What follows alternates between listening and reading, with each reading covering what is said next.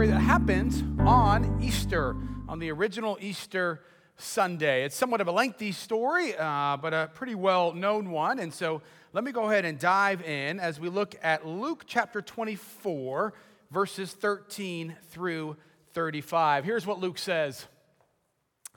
Now, on that same day, two of them were going to a village called Emmaus, about seven miles from Jerusalem and talking with each other about all these things that had happened.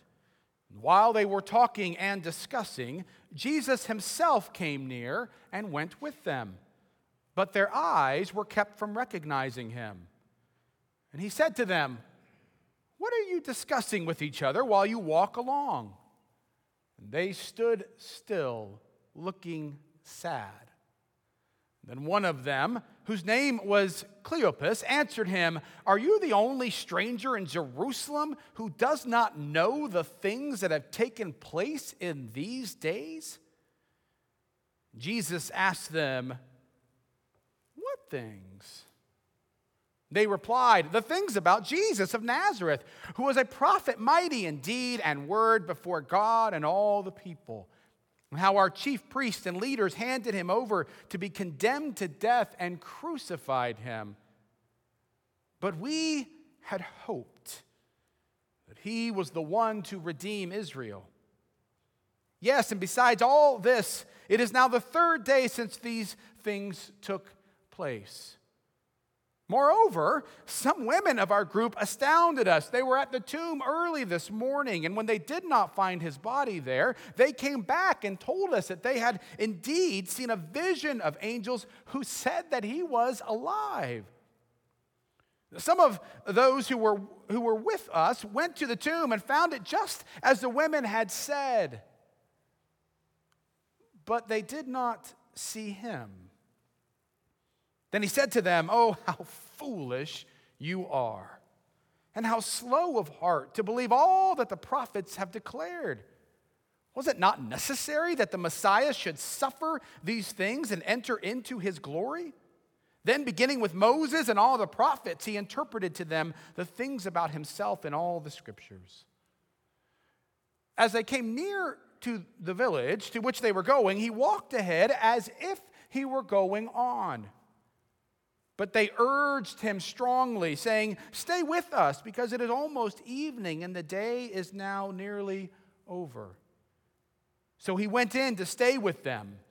And when he was at the table with them, he took bread, blessed and broke it, and gave it to them. Then their eyes were opened, and they recognized him, and he vanished from their sight. They said to each other, Were not our hearts burning within us while he was talking to us on the road, while he was opening the scriptures to us? That same hour, they got up and returned to Jerusalem, and they found the eleven and their companions gathered together. They were saying, The Lord has risen indeed, and he has appeared to Simon. Then they told what had happened on the road and how he had been made known to them in the breaking of the bread. Sisters and brothers in Christ, this is the word of the Lord. Thanks be to God. Let us pray. God, we pray that on this beautiful spring day that you would open our eyes to you. Wherever it is that we may be on this day, we pray that we would know that we are not alone. And I pray that the words of my mouth and the meditation of all of our hearts will be acceptable in your sight, O Lord, our strength and our Redeemer. Amen and amen. So it's late in the day on that very first Easter when these two travelers are on their way to Emmaus. They've been disciples of Jesus, but we don't really know that much about them. There's great conjecture. Some think that it was uh, Cleopas and perhaps his wife. Others would suggest that, well, maybe it's Cleopas and Luke, the, the writer of this particular gospel. We aren't for sure. What we do know is that as they were going, they had one thing on their mind, and that was what had happened to Jesus. And so we're told that they were discussing this and they kept talking about it, and they were the, the confusion, the questions, and, and, and, perhaps the fears and, and not knowing. And so th- there they are, and they're having all of these conversations when a stranger comes up beside them. Who knows how long the stranger had been there? You get the sense that they were pretty wrapped up in this conversation. So, more than likely, the stranger had perhaps been walking for quite some time near them. Now, we don't know, or they don't know who the stranger is, but this is one of those great stories that, that we, as the hearer or the reader, that we know who it is. It's Jesus. But we're told that they are kept from seeing him. Now, why is that? Well, we really don't know. Maybe, maybe Jesus just looked so different post resurrection that they simply didn't recognize him. Maybe, uh, maybe it's, it's that God just didn't want them to see who he is. Or maybe it's because in the midst of their grief and their shock and their pain, they simply could not see what was right in front of them. Stranger asks them what it is that they've been talking about. What are they so wrapped up about? And Luke says that after he asked them that, that they then stood still. That they then stood still, looking sad.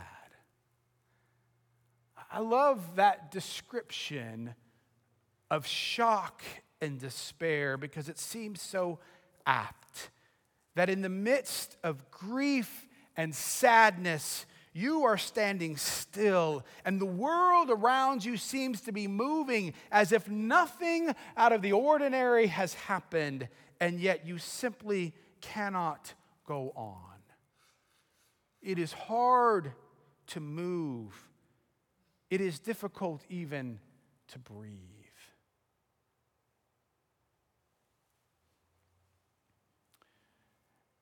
They don't seem all that excited or happy about the fact that Jesus, the stranger, had even asked this question. You can almost hear it. It's a bit terse. Are you the only stranger in Jerusalem, they say, who do not know the things that have taken place in this day? Right? As Scott Hoezee says, it's clear that this is this description of despair and grief, this almost anger that anybody could keep going without realizing what horrible thing had occurred. And the stranger, Jesus, I love this. He's very sly in this. I, I picture him almost having kind of a smirk as he says this, a smirk that they clearly didn't see, because he then says to them, What things? And so they begin to describe what things, what things. We'll tell you what things, strange man. And so they begin to talk to Jesus about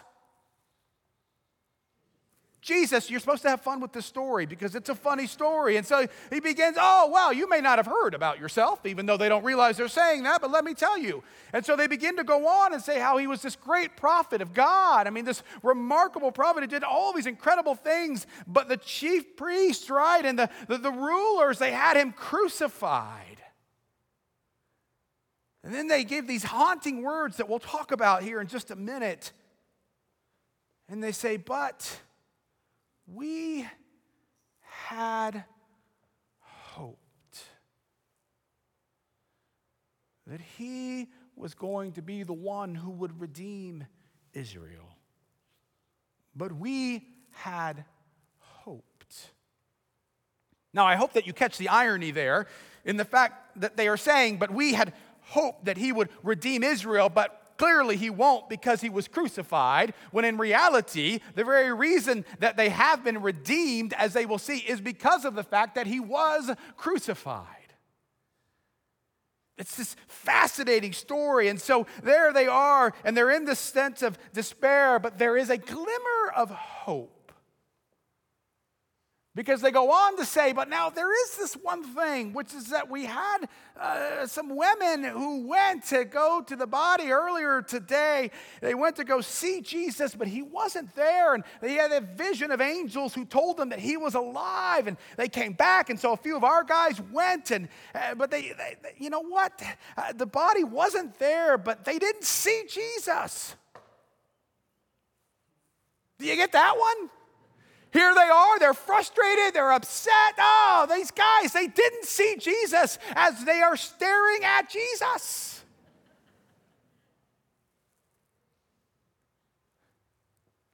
So, Jesus is not pleased. I love this. He's just like, you fools. How can you be so slow? And so then he begins to go on and he begins to describe himself. And how, from the very prophets, it was very clear from Moses and others, it was very clear how, yes, the Messiah, AKA me, was going to suffer. After talking for some time, they get to Emmaus, and Luke tells us that Jesus is going to go ahead which is, some have pointed out, and I think rightfully so, is this great theological insight that it's easy to miss, which is that Jesus is never going to force himself into our lives. He will be present, but he is always waiting an invitation from us. And so that's exactly what the two travelers do. They invite him. In fact, they strongly invite him, we are told. They urged him, no, no, stay here with us. It's nighttime. You don't want to keep going.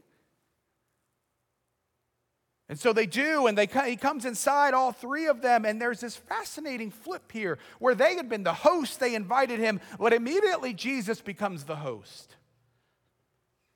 And in this clear reaching back or pointing back to what had happened just a few days earlier at what we oftentimes call the Last Supper, Jesus took the bread, he blessed it, he broke it, and he gave it to them. And in that moment, they recognized him. In that moment, the scales fell off their eyes, and in that moment, he disappeared. And then they looked at each other and isn't this what we oftentimes say? That it's at that moment that they then look back and they be like, oh, of course.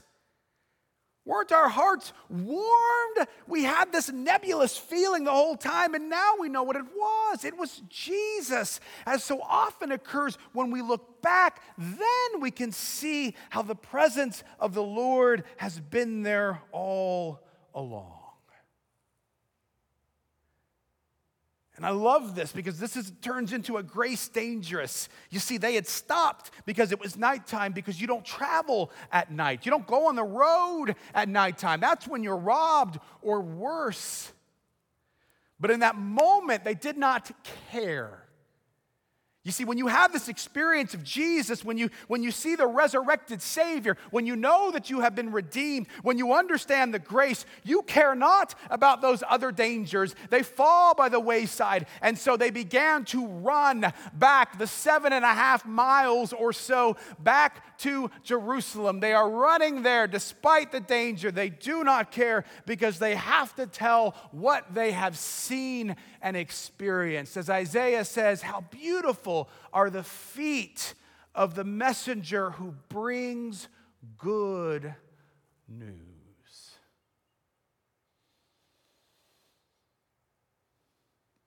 It's a great story. And the challenge that a preacher has when it comes to this story is that it is so great that probably the best thing that he or she should do is just to simply read it, maybe retell it, and then go sit down. We got plenty of time. Of course, the other challenge is knowing then if you're only going to focus on one or two things, what things should you focus on? It is easy for most of us to go to the end of the story. As is often the case, we prefer to skip over the more difficult or the, the, the more challenging parts. We want to go to the happy ending. We want to go immediately to them recognizing the resurrected Savior and running back to Emmaus. But as I was reflecting on this passage this week, I kept getting stuck in the middle of the journey where the travelers are standing still, where the travelers are looking like they are clearly in despair and grief. Perhaps there are many reasons why I kind of stopped in that particular place. Maybe it's because we've had this great year, this not great, this difficult year of COVID, or I also think it's because, you know, as, as pastors, uh, uh, when you are pastoring, churches go through ebbs and flows. They go through times when things are really going well for people in the church, and then they go through times when there are clear challenges. And I would suggest that this is, this is a time for many in our congregation where those that they love are dying, where diagnoses are not what we had hoped where brokenness and pain seem to keep coming like waves upon the shore. And we begin to feel the weight of that, all of us. Which is why I kept coming back to those four words that I thought were just so haunting yet powerful. But we had hoped. I would suggest that you can think about any difficult time of your life, any painful time in your life, and you can almost always begin by saying, But we had hoped. In fact, if you asked me to give a mantra for this COVID year, I would say that the best mantra you could have is, but we had hope. For us as a family, uh, you know, we were supposed to go on this great trip, right, to, to Disneyland. The first time we gone to any of the Disney parks, Christmas 2019 was epic. You know, I mean, they were so excited. We had this balloon, it was massive, it was ridiculous. We paid way too much for it, but it was going to be our way of telling them, hey, in June, we're going to go to Disneyland. It's going to be great. You should have seen the kids. They're like, ah, you do love us. And I think we waited all the way until about the end of May, even though we knew sooner than that. To look at these four little kids and say, finally, I know we had hoped. I think about us as a church, you know. I mean, we, we did a lot of work, as we've talked about, trying to figure out how do we move forward with our big building plan. Oh, we were, you know, literally three days away, four days away, Thursday to Sunday, three, four, however you count it, when everything shut down. And we looked at each other and said, but we had hoped. Others, of course, just in America, hundreds of thousands of others have had to look at one another as they grieve the loved one that is before them and say to them, But we, we had hoped. Or maybe even just those mundane meetings and getting together with friends or family, things that weren't even planned. One of the darkest moments, if I can be so honest about this whole season, eh, it was a good moment, but was, was, it was probably around May or something like that. When we, after having been quarantined for so long just with our family, when we looked at our girls one afternoon, after having been invited to friends to go over to their house outside, but to see them, and we said, Hey, do you want to go over to your friends and they all began to weep. And I got a glimpse of how much they had been hoping. But of course, all of us have this COVID or not. We have moments when we, when we are thinking about a mom or a dad, a brother or a sister, a, a child or a friend. We say, but we had hoped that we would find a cure. Or maybe it's a job that we thought, finally, this is going to be the job that takes us right into retirement. But then we have to say, but we had hoped that it would last. Maybe it's a marriage. And you're having to look at a child and say, but we had hoped that we could stay together. All of us, all of us have these moments of grief and despair and shock and pain. And one of the things that this story, if you don't move to the end too quickly, one of the things that this story does is that these travelers are inviting us into their journey. Not yet have they reached Emmaus. They are no longer in Jerusalem in the middle of this, but we had hoped. And whether it's a crisis of faith as they were going in here, whether it's the light love of a uh, that who has passed away, or whether it's just simply the fact that your life just seems like this monotonous tedium and is nowhere near what you had imagined years before it would look like. These travelers are inviting us in their journey. So often, as we have said before, the church, ironically enough, the place where we should be able to be so honest about our hopes that weren't fulfilled, sometimes the pressure, the pressure is almost immeasurable to at least act as if all of your hopes are fulfilled. And the story of the road to Emmaus is saying if you are standing and you are in despair, you are welcome here. Now, the question, of course, is what we do when we are in this point of saying, but we had hoped. Well, these two disciples, these two travelers, they were headed to Emmaus. What is Emmaus? Frederick Buechner suggests that if what they were doing, as it seems, is they were trying to get away from their confusion and despair and the hopelessness that's in Jerusalem, that in many ways, perhaps, Emmaus is an escape for them.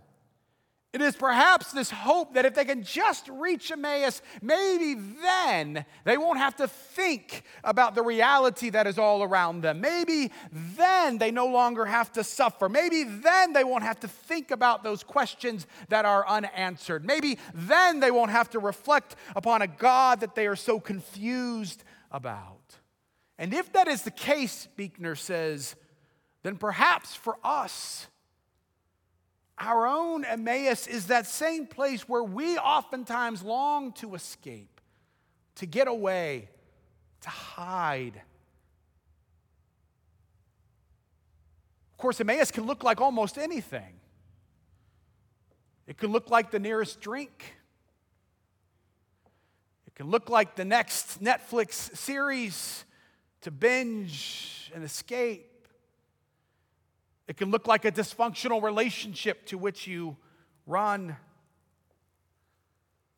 It can look like a vacation spot where you can hopefully just forget everything that has happened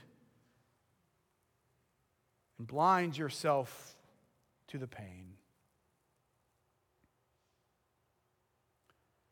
When I thought about this Emmaus in this way, my mind immediately went to me as a 10 year old.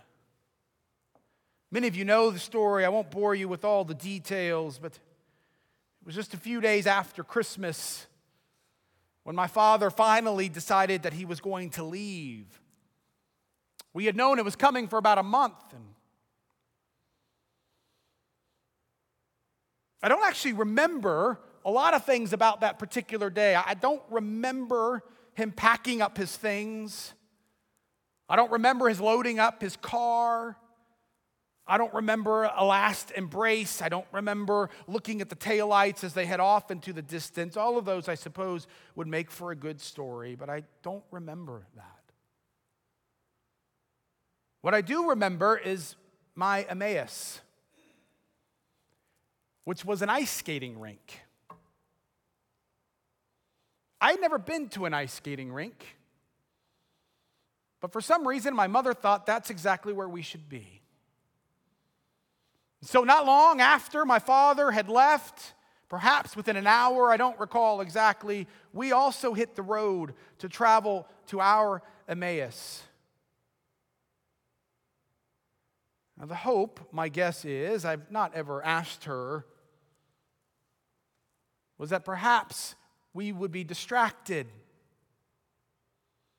That if I was concerned about falling on the ice, I might not be as concerned about how the world around me certainly seemed to be falling. But what I remember now, even almost 37 years later, is that there was really no moment, no matter how many times I went around that rink, no matter how many times I fell, which were many, not for one moment did I forget that everything had changed. What I knew the whole time we were at that rink was that as soon as I returned those skates and got back my tennis shoes, that we were going to go home to a house that had no father in it. You see, the thing about Emmaus is that it doesn't actually change anything. Because the pain and the brokenness and the questions continue to remain.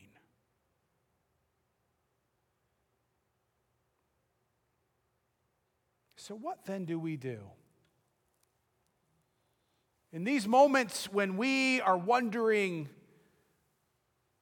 in these moments when we are struggling, saying, But we had hoped. When we are tempted to simply get to Emmaus where perhaps we can, for a, but a moment at least, put it all behind us. See, I think that what this story tells us is that what each of us have to know is that whether you are still right there in the midst of Jerusalem, or whether you have made it for a moment to this escape called Emmaus, or whether you are somewhere in between, like these two travelers were, what we need to know beyond the shadow of a doubt is that even when it feels like it is the case, that we know that we are not alone. That even when those around us who we may know best seem but strangers to us, that we can in some way believe that Jesus is there. That even though we may not feel it, even though we may not see him, even though we may not recognize him, to be able to get to the point in the midst of the but we had hope and to know that we do not travel alone. Part of call of the call of the church is to be that visible presence to those around us here and to the community. That in those moments, even when it seems like all is falling apart for them, we stand in the gap, if you will, as a reflection of Jesus Christ, as a witness to say, You are not alone. I thought about this a bit yesterday as we gathered together, many of us, in order to mourn and to celebrate the loss of Mary Faulkner, as I looked around, I saw a group of ladies with whom she would oftentimes go after worship to break bread sticks at Olive Garden.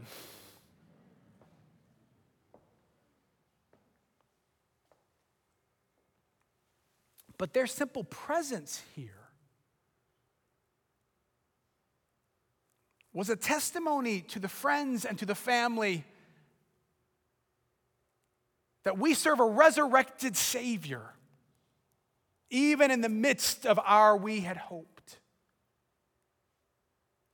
In those moments when we do what feel like very pedestrian things for those who are grieving, in those moments when we simply make bread, in those moments when we simply make a meal, or we write a note, or we say, you know what, we just want you to know we're thinking of you. When we merely are present, we are doing so much more than just filling up space. We are saying beyond the shadow of a doubt, what you need to know is that you are not alone.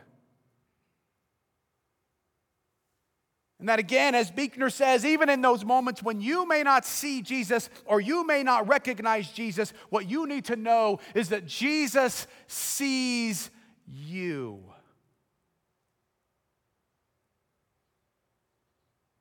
When Jesus was going through the scripture, what he was trying to do was to help us to see that the more that you understand the word, the more that you see Jesus in scripture, the more likely you are to be able to see him in our everyday.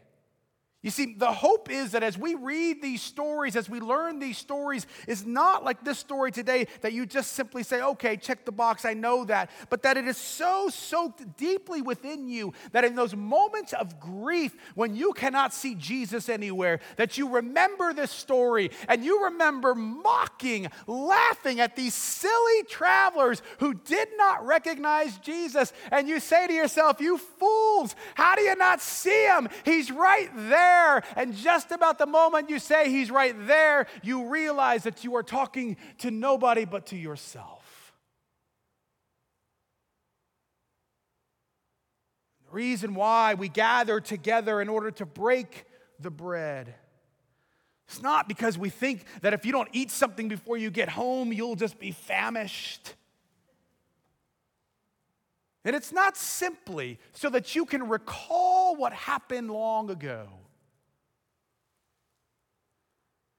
But it's because in moments like these, you need to literally and figuratively and spiritually chew on the reality that Jesus is here.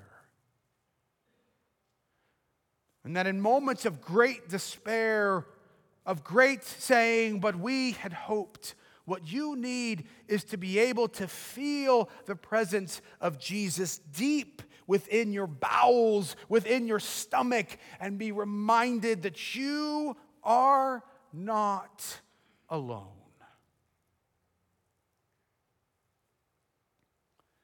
This story invites us into a journey. And as we break the bread, as we soak in the scripture, as we reflect Jesus to one another. May the scales fall off of our eyes. May our hearts be warmed. May we know that we do not travel alone.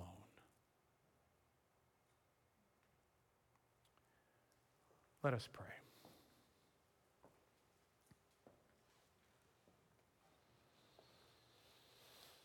God, in the midst of this journey, it is easy for us to be caught in despair, to either flee from it or dismiss it. But what you call us to is a life of honesty, but one that knows that, we, that our struggles are not done in solitude. So on this day, whether we are in Jerusalem or whether we are at Emmaus or whether we are somewhere in between, may we feel your presence and know that you are here. Amen and amen. Sister